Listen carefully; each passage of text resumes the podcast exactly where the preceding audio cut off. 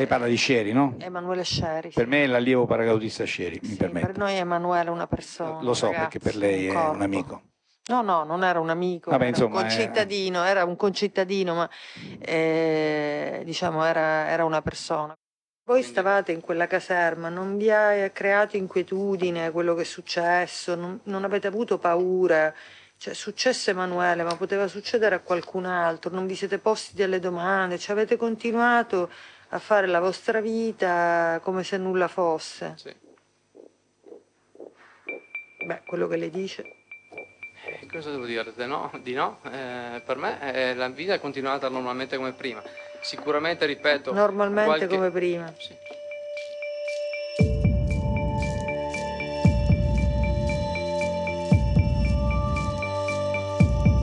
Tre giorni.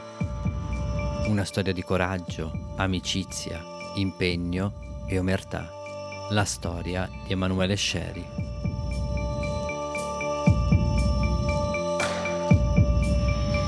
Episodio 2. Contrappello.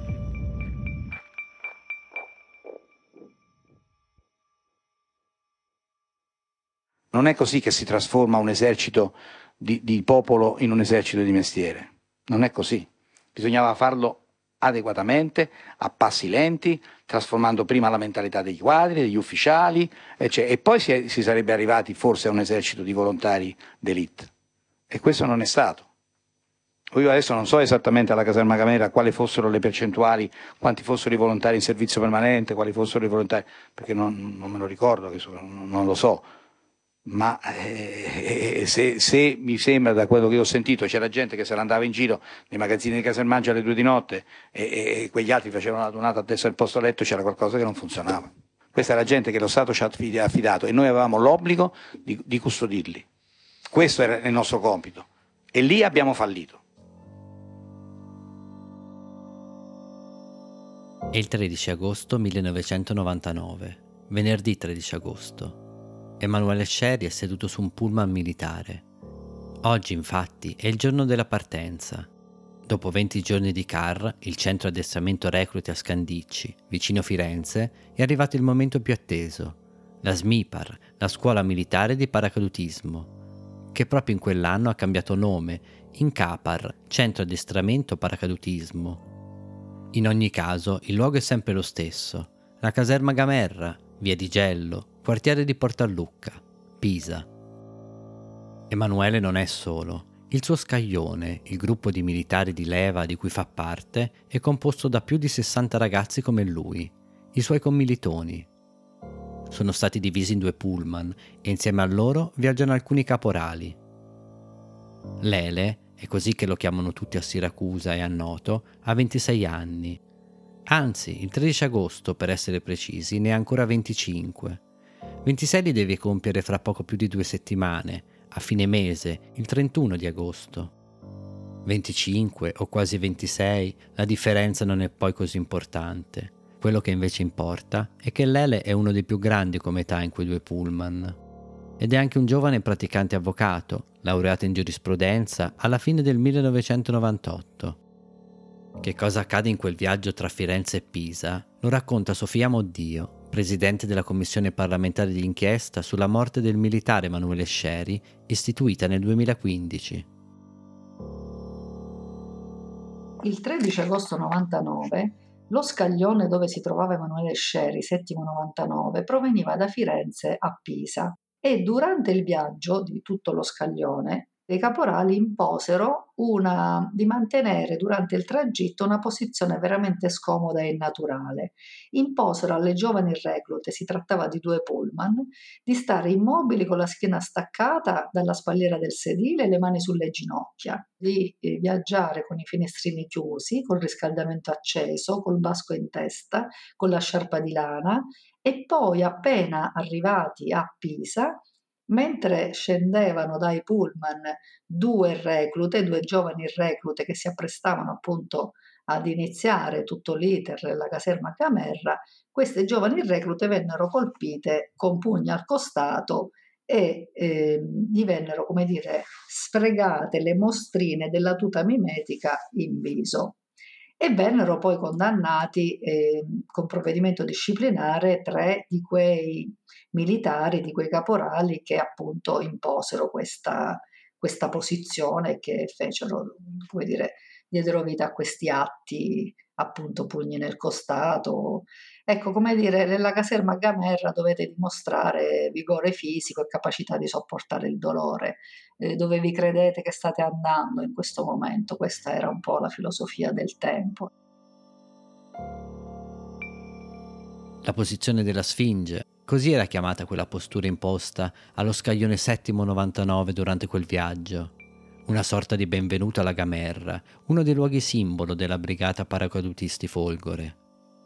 La Sfinge è forse anche uno degli atti di nonnismo più duri a cui assiste Emanuele nelle sue prime settimane di leva. Nonnismo, un termine che da adesso entra in questa storia, come una nube tossica che incombe e toglie il respiro, che agisce in silenzio senza che nessuno veda o voglia vedere. Nonnismo, un termine che ci seguirà in tutti gli episodi. E non sempre sarà facile capire il confine fra prevaricazione e goliardia, fra violenza sadica e rituali d'addestramento non codificati, ma condivisi anche dai superiori e dalle cosiddette gerarchie militari. Partiamo allora proprio dalla Gamerra e da quello che la commissione d'inchiesta parlamentare ha appurato, grazie alle decine di persone ascoltate che hanno raccontato cosa avveniva dentro la caserma proprio in quegli anni. Cosa ha scoperto la commissione d'inchiesta? Ha scoperto qualcosa che era già evidente, cioè che alla caserma Gamerra erano mh, all'ordine del giorno, e questo lo conferma anche il generale Celentano che viene sentito dalla commissione d'inchiesta, gli atti di nonnismo erano all'ordine del giorno.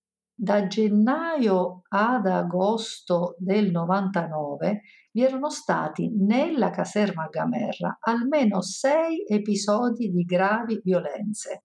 Questo perché lo dico? Perché tutti sapevano che in quella caserma c'erano gravi atti di nonnismo, io li chiamo episodi criminali di violenza. Lei era preoccupato della caserma Gamerra? C'era da preoccuparsi, o se non era preoccupato, c'era da preoccuparsi? Signora, io eh, ripeto, cercavo di lenire la, quello che poi si è verificato, ma non era, le ritengo, la prima volta. Mm, erano atti, diciamo, che si verificavano spesso, dovuti all'esuberanza, dovuti alla sciocchezza, dovuti a quello che vogliamo, ma erano questioni quasi all'ordine del giorno, perché se non era il cucchiaio di schifezze della cosiddetta comunione, se non era che era, era uno scherzo, dei piegamenti sulle braccia fatti così fino a farlo praticamente rendere impossibilitato a risalire col corpo perché è talmente stanco, sfinito, era all'ordine del giorno. Il generale Celentano, il comandante della Folgore di allora, il grande capo, una figura che incontriamo per la prima volta in questo estratto dell'audizione presso la commissione parlamentare ma che ritroveremo spesso e in tanti passaggi più o meno oscuri della vicenda di Emanuele.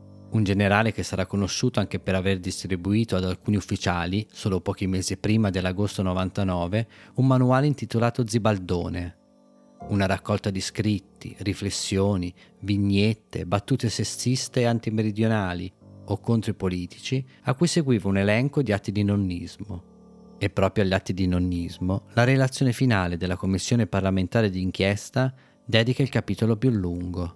Fra questi atti, la cosiddetta comunione, che consisteva nel far odorare o addirittura far assumere un composto maleodorante a base di escrementi umani. La saponetta, ovvero percuotere la vittima con una saponetta infilata in un calzino o ancora il block, cioè restare immobili fino a quando l'anziano che lo aveva ordinato non avesse consentito alla vittima di muoversi liberamente. Era previsto anche un momento di riscatto finale. Le vittime potevano restituire al nonno che si congedava quanto subito in tutti quei mesi. La cosiddetta sporca. Di nonnismo ho parlato molto con Charlie Barnao, professore di sociologia presso l'Università Magna Grecia di Catanzaro, che all'addestramento militare ha dedicato e dedica gran parte dei suoi studi. Studi basati anche sulla propria esperienza personale nella Folgore, vissuta qualche anno prima di Emanuele, e che prendono corpo proprio a partire dalla vicenda Sherry. Barnao che ha avuto proprio Celentano come comandante, presso la caserma La Marmora di Siena. La prima cosa che mi ha detto è che solo in Italia il termine nonnismo è legato quasi esclusivamente al servizio di leva obbligatorio. Da un punto di vista della letteratura scientifica, eh, l'Italia ha una particolarità parlando di nonnismo. Per la letteratura che ho consultato in questi anni, credo che l'Italia sia l'unico paese che adotta un termine, appunto quello di nonnismo, che è associato ad un tipo di eh, violenze, ad un tipo di ritualità che sono specifici solo del servizio militare obbligatorio. Cioè in tutta la letteratura internazionale si parla di hazing, questo termine è associato non tanto e non solo, eh, anzi nessuno si sognerebbe mai di associarlo soltanto ai, a, eh, ai militari di leva, ma è un termine trasversale non solo al mondo militare, ma a quello dell'azienda, a quello lavorativo, degli episodi che diventano quindi trasversali a tutti questi mondi.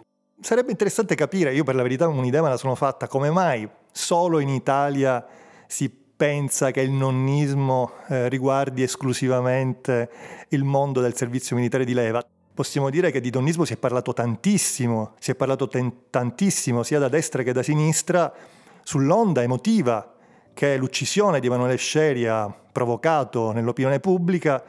Si è insistito moltissimo sul tema del nonnismo proprio in quegli anni in cui si è eh, passati eh, al, al, servizio compiuto, al, al servizio militare di, svolto soltanto da professionisti. Anche in questa riflessione di Barnao torna un elemento chiave. La morte, l'uccisione di Emanuele all'interno della caserma come momento fondamentale di un cambiamento epocale che era in atto in Italia in quegli anni. La fine della leva obbligatoria e il passaggio ad un esercito di professionisti, anche per allontanare lo spettro del nonnismo. Nonnismo, quindi, violenza gratuita degli anziani nei confronti dei più giovani o atti che fanno parte di un modello di addestramento, un addestramento fatto anche di rituali informali, alcuni dei quali sono rituali di appartenenza.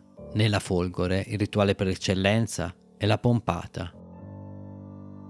Tra i rituali informali eh, assumono una particolare importanza per la formazione della personalità del militare alcuni rituali eh, legati ai cosiddetti rituali di iniziazione o di appartenenza.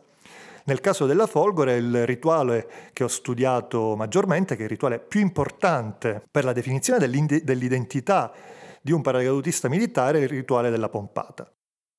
Il rituale della pompata, quindi mm, i piegamenti sulle braccia, è un rituale mm, fondamentale che ha origini storiche antichissime all'interno della Folgore. Si dice che ehm, fin dai tempi di, di, di El Alamein, i militari della Folgore, quindi dall'addestramento addirittura militare all'interno della prima scuola di, di paracadutismo, quella di Castelbenito, i militari che si addestravano per fare i lanci, poiché durante i primi lanci era facile che potessero cadere anche eh, durante l'atterraggio sulle braccia, irrobustire braccia e petto per limitare appunto la possibilità di, eh, di infortunarsi ma nel tempo questo rituale ha assunto un'importanza simbolica talmente forte che viene praticato sostanzialmente da tutti coloro che, fanno, che hanno fatto il militare dei paracadutisti e viene praticato anche nei momenti di vita civile.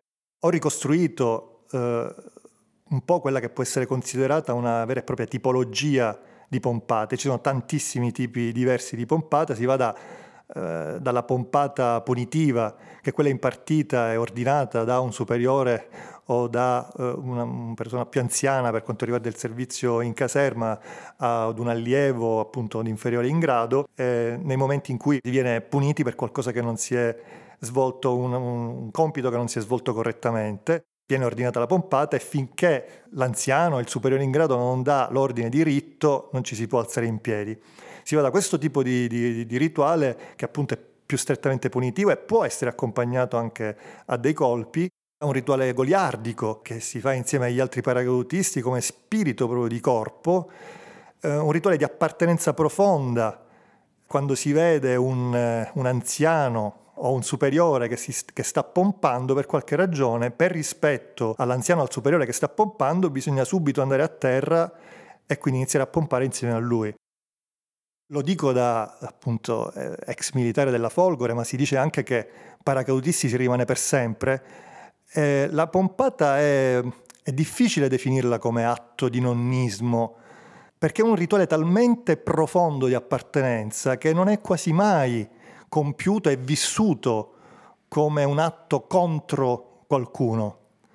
È un atto attraverso il quale si appartiene al corpo anche quando si è vittima, quando si è vittima durante il rituale con un carnefice che ti, che ti punisce, che ti colpisce. Solo i veri paracadutisti pompano.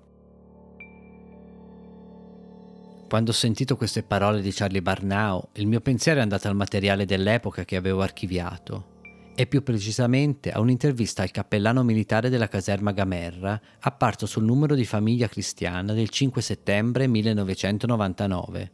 Il giornalista gli chiede: Chi sono i ragazzi che entrano al centro di addestramento? Sono ragazzi tranquilli, presi singolarmente sono eccezionali, in gruppo possono diventare violenti. Ancora il giornalista. Anche a causa dell'addestramento? No, l'addestramento non porta alla violenza. Ha l'obiettivo di formare uomini sicuri. Non possiamo permetterci che, al momento di lanciarsi, siano titubanti. Infine, l'ultima domanda. Episodi di nonnismo? Alla Gamera esistono due forme di nonnismo tradizionali, il blocco e la pompata. Il blocco consiste nell'ordinare a un compagno di immobilizzarsi all'improvviso. La pompata non è nient'altro che costringere a fare flessioni. Non ho mai assistito ad atti di violenza.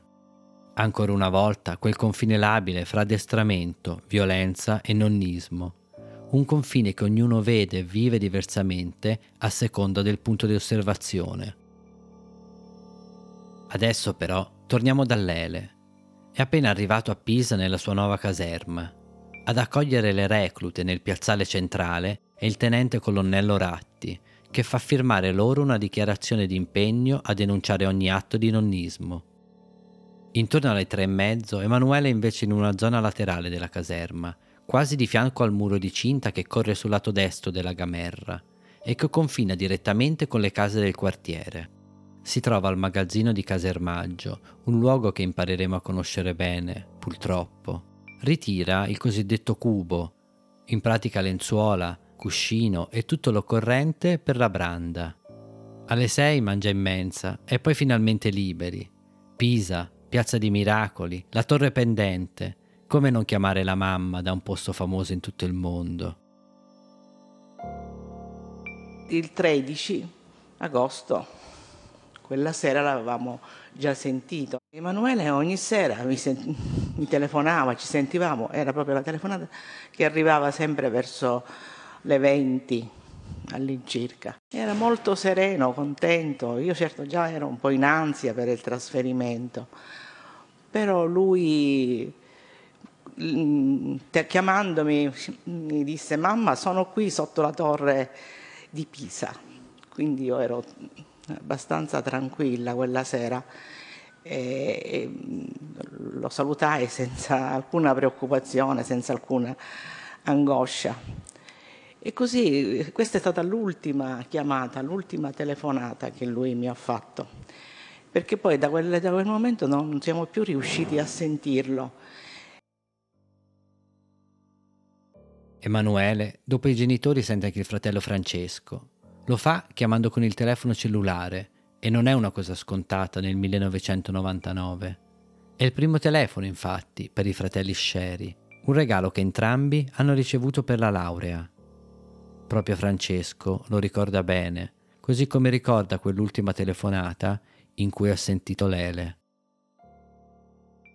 È stato il regalo di laurea, eh, quindi il primo telefono in assoluto. Um, vecchia generazione, proprio primi, non mi ricordo se era già GSM eh, con la SIM, diciamo solo, solo ed esclusivamente un telefono e, e quindi ci sentivamo avevamo la possibilità di comunicare, eh, diciamo abituati con le tessere della cabina telefonica, eh, che quelle usavamo per, quando eravamo studenti a Catania, si chiamava casa con la tessera telefonica e ci eravamo sentiti anche lo stesso giorno che poi è morto, la stessa notte, sera del 13, erano le 8 con i miei e io le 8 e mezza che lui era fuori.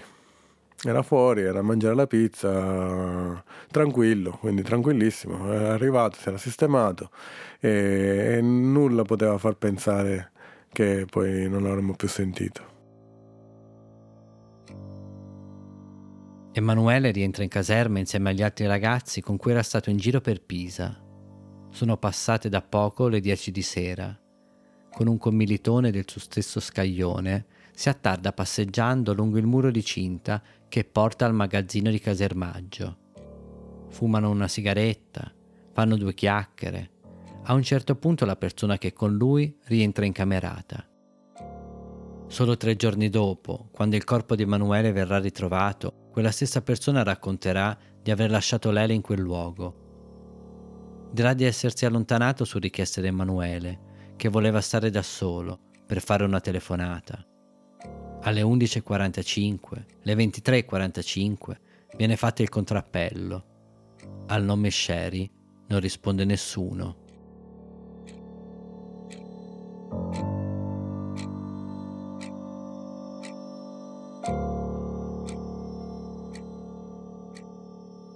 Voi rientrate alle 22.15 fumate una sigaretta sì. e Sherry dice che deve fare una telefonata. Sì. Quindi a che, ora, a che, ora, lascia lei Sherry? Pochissimi minuti dopo? Una sigaretta? Sì, una sigaretta, il tempo no, di tempo fare di una il viale sigaretta, fare il viale, 5 minuti.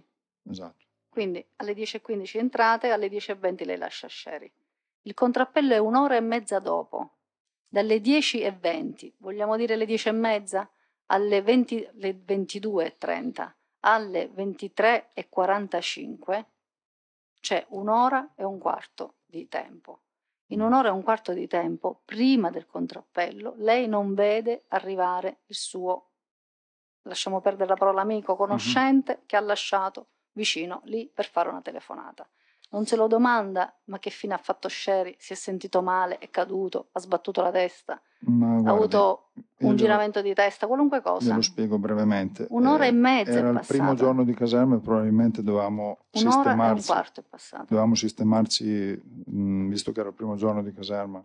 Quindi cosa dovevate fare in un'ora e un quarto? Onestamente non ricordo di preciso cosa abbiamo fatto, ma le posso garantire che non abbiamo perso tempo. Comunque...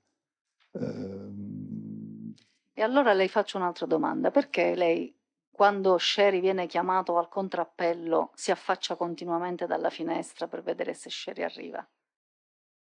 Ma se questo, io, no, io premetto... Se non, non era preoccupato perché non me lo ricordo. Io questo non me lo ricordo, però probabilmente in quel momento mi sono reso conto che non era rientrato e è stato un gesto normale magari dare un'occhiata fuori dalla finestra per vedere, visto che qualcuno ha ha, dichiarato questa cosa, probabilmente è stato semplicemente un, dare un'occhiata così. Però le, le dico sinceramente, non, non c'era tutta questa preoccupazione del fatto che lui, perché anche nei giorni a seguire eravamo convinti che lui fosse uscito dalla caserma, quindi non era un, un pensiero il fatto che lui fosse ancora all'interno della caserma. Non, non, non lo sfiorato questo pensiero? Non ci ha sfiorato questo pensiero. Però lei ha detto più volte che Sherry era una persona seria, che non avete mai pensato che sì, potesse poi, fare come dire, gesti inconsulti. Diciamo che questa... Quindi perché doveva uscire Sherry? Sherry abitava a Siracusa. Perché doveva andare via dopo essere rientrato in caserma da Pisa? Non poteva neanche raggiungere casa. Alle 22.15 della sera, Sherry dove se ne andava a Pisa? Che, che, che, motivo aveva di rientrare in caserma? Se non voleva rientrare, non rientrava ab origine. Ve lo sarete chiesto questo voi? Ma sì, Avevate noi... fatto il carro insieme, 25 sì. giorni insieme. Sì. Noi l'unico pensiero, e anche col Gelli, io mi ricordo, abbiamo anche scherzato nei giorni a seguire, che col senno di poi uno poi si morde la lingua, però pensavamo che lui veramente fosse, fosse riuscito dalla, dalla, caserma. Bene, io a questo punto eh, dichiaro la seduta segreta.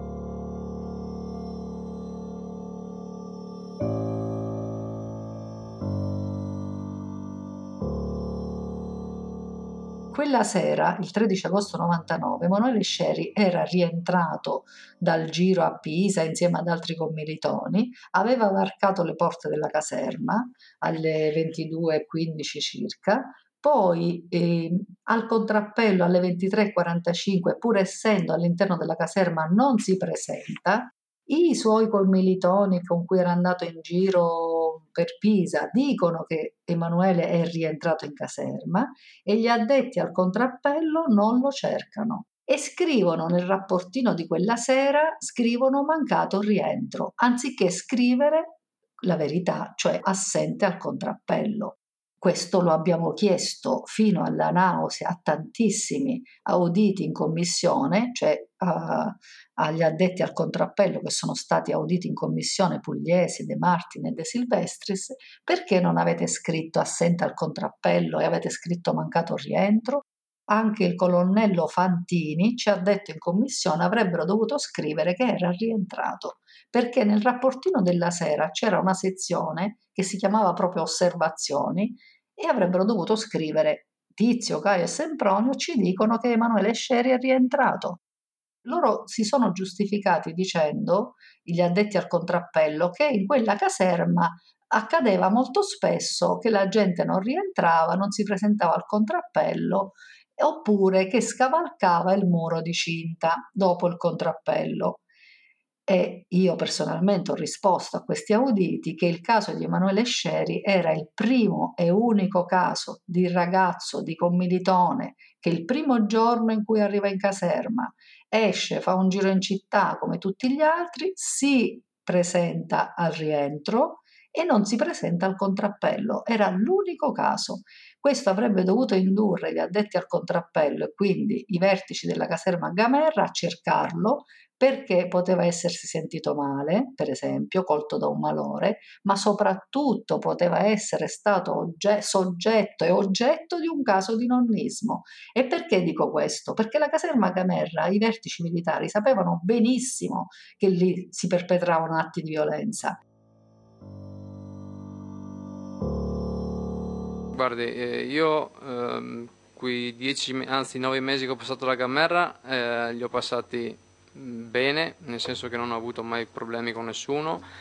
Gli atti di nonnismo non so cosa erano intesi a livello eh, fisico, per quanto mi riguarda, non c'è mai stato nessun tipo di nonnismo.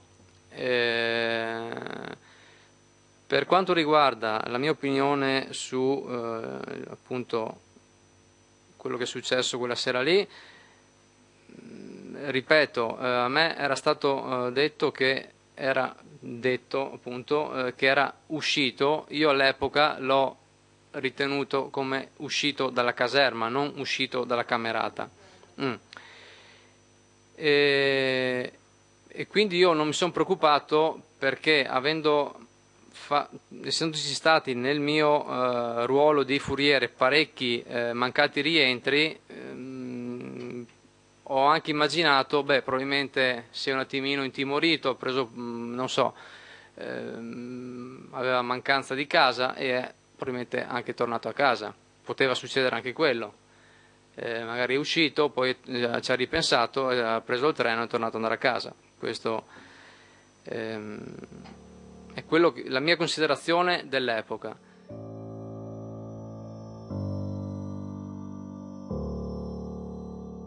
il fatto che lui è appena arrivato, cioè eh, non è anche il tempo di capire dove era arrivato, cioè lo stesso giorno in cui eh, tu metti piede all'interno di una caserma, ma penso neanche in carcere può succedere che ti, ti, subito ti, ti, prendono e ti pestano, neanche il tempo di, di sapere come ti chiami poche ore, non stiamo parlando che veramente dal suo arrivo non è passato neanche un giorno, neanche 24 ore e subito si è trovato di fronte una situazione che non è riuscito a, destreggiarsi, a sfuggire, neanche a sfuggire, ecco che è un'altra cosa che non mi capacito. Io penso che Emanuele si sia fermato semplicemente a fumarsi una sigaretta prima di andare a dormire. Non so bene che cosa gli hanno fatto fare subito, però ecco quello che eh, uno può immaginare no? perché abbiamo sentito di altri ragazzi che avevano subito i pompaggi con i calci, con i pugni, con, uh, con altre violenze. Ecco. Quindi eh, sarà, sarà cominciato così perché è quasi un rito, è quasi una cosa che si ripete.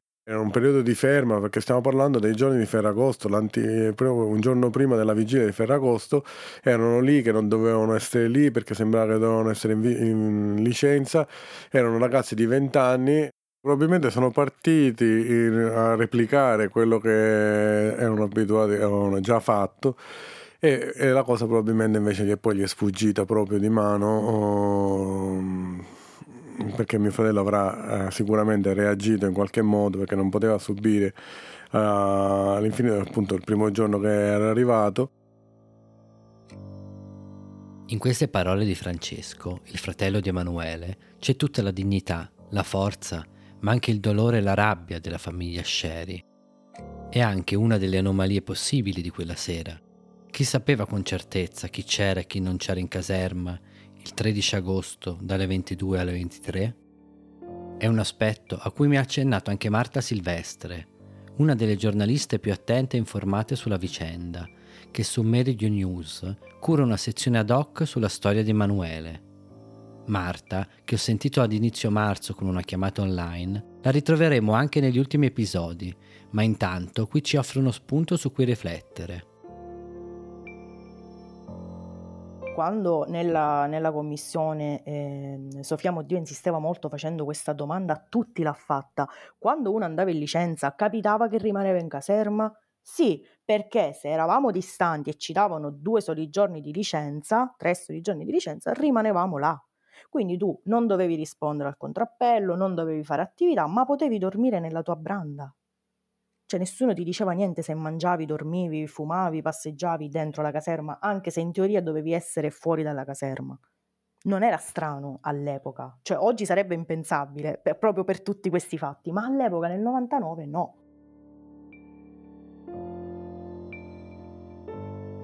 Oggi sarebbe impensabile. Il confronto con più di vent'anni fa sembra impietoso, ma scopriremo che purtroppo non è poi così vero Un'altra riflessione su quegli anni e su questi anni mi è arrivata da Gabriele Masiero, giornalista, corrispondente ANSA, all'epoca cronista del quotidiano L'Unità, uno dei primi giornalisti a presentarsi davanti alla caserma Gamerra il 16 agosto del 1999. Una riflessione che prova a guardare la vicenda anche da un'altra angolazione. L'ultima riflessione che vale la pena di fare di quegli anni, che forse poi sono anche gli anni di oggi, pur mediati da tutte quello che eh, sono state le novità, da, da, dalle cose che sono successe e che abbiamo imparato, che Emanuele Sceri quando sale su quel pullman, quando arriva già al CAR di Firenze, ma quando poi eh, dal eh, fine del CAR di Firenze viene trasferito a Pisa ed è lì che subisce il primo vero atto conclamato di nonnismo in cui si costringe tutte le reclute a stare eh, in pieno agosto con un caldo infernale, con, il, eh, con, finest- con, i finestrini del pullman chiusi in una posizione molto scomoda, cosiddetta della sfinge, bisogna stare fermi, eh, e il riscaldamento acceso a palla e, e, subisce le angherie di quelli che sono i nonni, siano essi caporal maggiori o, o soltanto militari più anziani, è già una persona formata, è un uh, brillante avvocato fresco di laurea, eh, con un mm, background familiare eh, molto diverso da quello che era l'abitudine eh, di, di, di, di, molti di quelli che facevano parte, eh, che facevano la leva e che si trovavano eh, a vivere quelle situazioni, perché arriva da una borghesia e da una famiglia inserita perfettamente in un contesto medio-alto della sua Siracusa e perché si trova a eh, confrontarsi probabilmente con persone che ne sanno meno di lui, sia dal punto di vista dell'esperienza di vita, sia certamente anche da quello del, de, de, della eh, cultura eh, spicciola, diciamola così, oltre che della formazione accademica. Può essere stato un elemento di scontro di eh, una specie di innesco di una situazione più grave?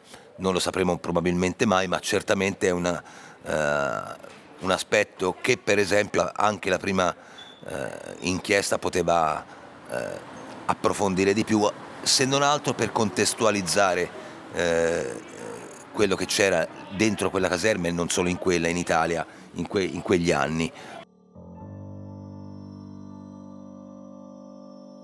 Un ragazzo come Emanuele Sceri che arriva il 13 agosto 99 che non si presenta al contrappello ma che è rientrato in caserma, tutti sanno che è rientrato in caserma, andava immediatamente cercato la sera del 13 agosto 99 e invece quella sera non è assolutamente iniziata nessuna ricerca. L'attenzione doveva essere altissima per scoprire i responsabili, non dopo vent'anni, ma nel 1999 e proprio perché era risaputo che c'erano atti di violenza all'interno della Gamerra. Non ci stancheremo mai di dire questo. È il 13 agosto 1999. Venerdì 13 agosto. Sono le 23.45. Lele non risponde al contrappello, ma molti sanno che è rientrato in caserma e qualcuno ha anche cercato di spiegarlo ai superiori. La giornata però non è ancora finita almeno per il generale Celentano.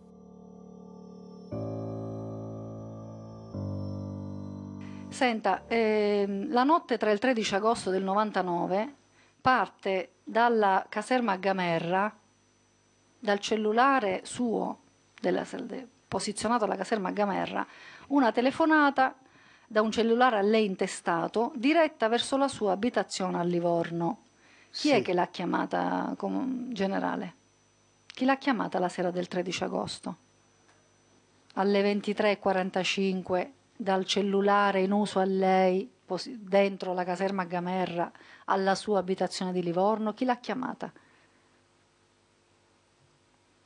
Signora, intanto se il cellulare era in uso a me, era con me e quindi da quel cellulare se era con me non, non mi poteva chiamare nessuno, prima mm. cosa.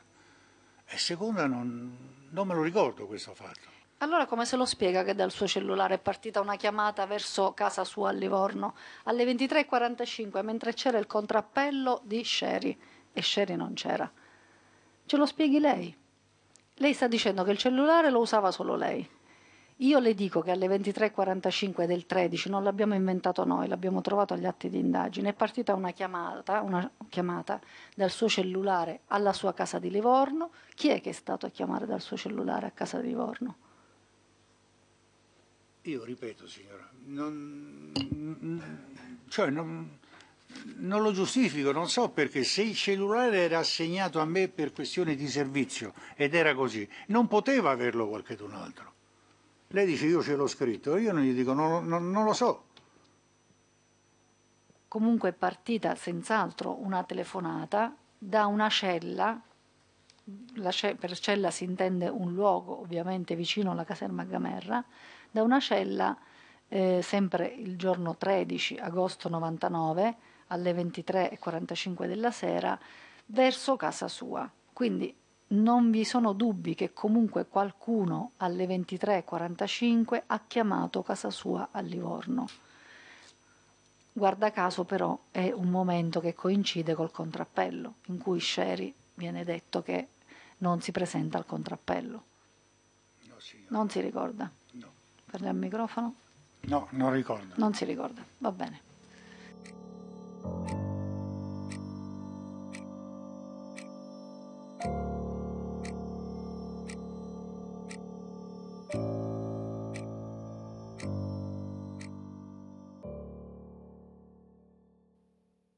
Chiamo Emanuele Sceri e affido a voi, stelle, la mia richiesta.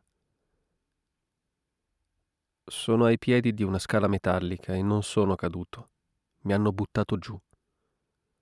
Non riesco a muovere le gambe, non riesco a parlare. Non ho saliva in gola. Sono a Pisa, dentro una caserma. Dentro la caserma. È agosto e fuori fa caldo, ma sento freddo. Dentro me fa troppo freddo. Sono ai piedi di una scala metallica e non sono caduto. Mi hanno buttato giù. Non ho fatto niente di male. Sto servendo il mio paese. Sto facendo il militare. Sono stato ingannato, portato ai piedi di questa scala. Mi hanno circondato e non ho avuto il tempo di capire che già avevano iniziato a spingermi, strattonarmi, umiliarmi. Qualcuno mi ha colpito da dietro, dritto sulle gambe, e sono caduto per terra. Un altro mi ha ordinato di pompare, di fare flessioni sui pugni. Dovevo fare cento flessioni, ma ad ogni flessione lui cominciava a ricontare da uno. Io pompavo, ma lui sempre al numero uno. Non avevo più forza sulle braccia. Mi sputavano addosso e con gli scarponi mi hanno schiacciato le mani. Mi hanno fatto rialzare e portato sotto la scala metallica. Mi hanno obbligato a salire sulla protezione della scala con la sola forza delle braccia. Un'altra stella cadente. Aiutatemi, vi prego. Aiutatemi. Mi chiamo Emanuele Scieri. Sono ai piedi di una scala metallica e non posso muovermi, non posso urlare, non posso fare un cazzo se non sperare che qualcuno mi salvi. Ho paura, cazzo. Ho paura e fa freddo. Sento freddo. Mentre salivo, uno di questi da dentro la scala continuava a sputarmi in faccia. Mi seguiva, centimetro dopo centimetro. Sì, ora ricordo. Sono ai piedi di una scala metallica e non sono caduto. Mi hanno buttato giù. Mi rivolgo al cielo, alle stelle. Venite a soccorrermi. Perché mi guardi e non mi aiuti? gli avrei voluto dire. Aspetta, non te ne andare. Perché guardi l'orologio? A scandire cosa? Mi ha guardato e mi ha solo detto cieli blu, soldato Sherry. Cosa significa cieli blu? Il cielo è nero e pieno di stelle, non è blu. Ci sono tante stelle in cielo. Cerco la più brillante, la più bella. Quante stelle cadenti questa notte. Vorrei cavalcare la mia. Ma ora ho sonno, ho tanto sonno. Rendetemi giustizia, non abbandonate la ricerca di questa verità, lottate per me. Cercatemi nei particolari, negli incontri casuali e inaspettati, perché essi non saranno casuali e inaspettati.